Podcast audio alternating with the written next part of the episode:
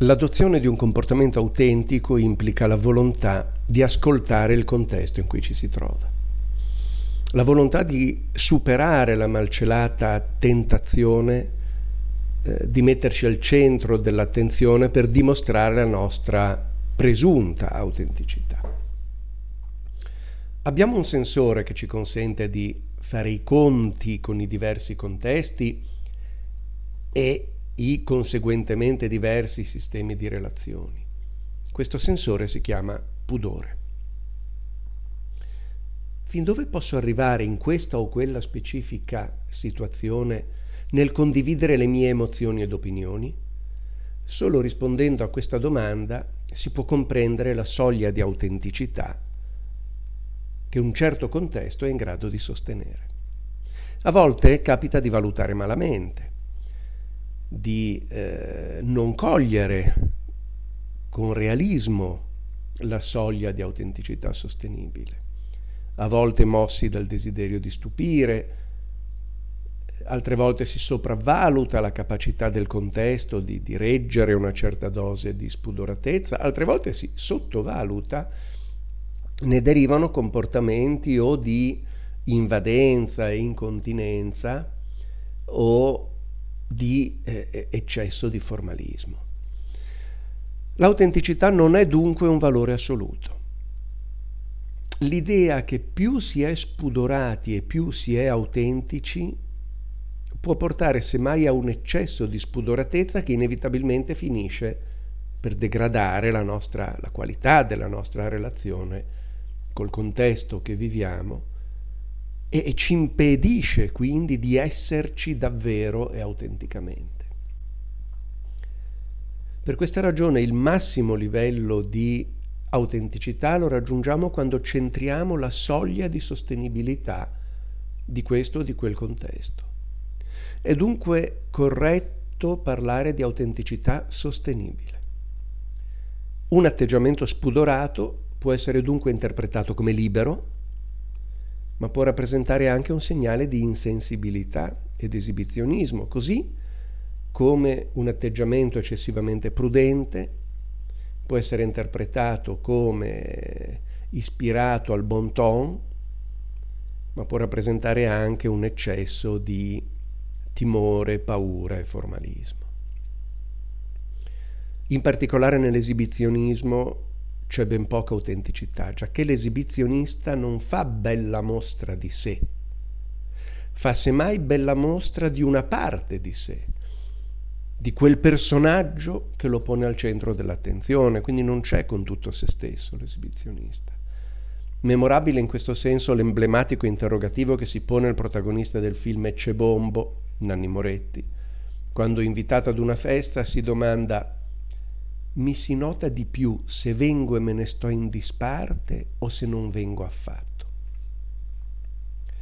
Allo stesso modo, chi si ponesse in modo sgarbato nei confronti di qualcuno non sarebbe necessariamente autentico, più probabilmente metterebbe in mostra una parte di sé, quella poco educata ed aggressiva, rinunciando anch'egli ad esserci davvero con tutto se stesso autenticamente. Ben inteso, non intendo con ciò sollecitare le persone a relazionarsi in modo difensivo e diplomatico, rinunciando al coraggio delle proprie idee e alla condivisione delle proprie emozioni. Anzi, sono convinto che le relazioni evolvano proprio grazie al fatto che ci si assuma qualche rischio si accetti qualche spudoratezza, si accetti qualche provocazione. Non è certo trincerandosi dietro la zona di comfort che le relazioni possono evolvere. Una comunicazione priva di rischi è destinata quindi a rimanere vuota e superficiale, per molti versi inautentica quindi. In quel tipo di relazione non ci siamo con tutti noi stessi, emerge solo la parte formalista di noi. D'altro canto, una comunicazione eccessivamente spudorata ed invadente tende a degradare la relazione fino ad interromperla a volte. Solo una comunicazione che punta al massimo livello di sostenibilità, magari prendendosi anche qualche piccolo rischio, può esprimere autenticità. Questo ci mette in contatto con un significato profondo dell'ascolto. Ascoltare non riguarda solo ascoltare gli altri quando parlano, non pensare ad altro, non interromperli, non pensare mentre parlano alla risposta da dare, non dare per scontato che sappiamo già cosa stanno dicendo e dove vogliono arrivare. L'ascolto riguarda la nostra capacità di percezione del contesto emozionale in cui ci troviamo. Si dice Dio ci ha dato due orecchie ma una sola bocca. Secondo alcuni perché voleva che passassimo il doppio del tempo ad ascoltare invece che a parlare. Secondo altri perché sapeva che ascoltare è due volte più difficile che parlare. A questo proposito è certamente utile ripartire dalle memorabili parole che Carl Rogers ci regala sulla questione. Egli scrive che un autentico ascolto dell'altro e delle sue ragioni presuppone l'assunzione, sia pure temporanea e provvisoria, del punto di vista dell'altro. Scegliere questo tipo di atteggiamento ci porta ad un dialogo diverso con tutti i nostri interlocutori, più orientato all'apprendimento e meno al giudizio.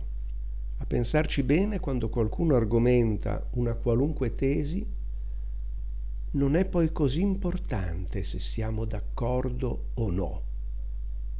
E men che meno è importante il sottolinearlo. È molto più importante accertarsi di riuscire ad adottare il suo sguardo, perché solo allora potremo davvero esprimere una preferenza. Solo l'esperienza di un'opinione ci fa vivere una posizione e ci aiuta a scegliere. Il resto è pregiudizio, retorica, luogo comune, disputa verbale, gusto un po' perverso della polemica, spiacevole tentativo di affermazione di sé. Capire le ragioni dell'altro e assumerne, sia pure temporaneamente, il punto di vista, non solo ci consente una percezione più ampia e ricca della realtà, ma ci apre alla possibilità concreta e illuminante di sintesi più alte, al di là delle difensive conferme. A volte crediamo che agli altri interessi molto sapere su cosa siamo d'accordo e su cosa non lo siamo, se e quanto siamo contro o a favore un certo punto di vista. Non è così.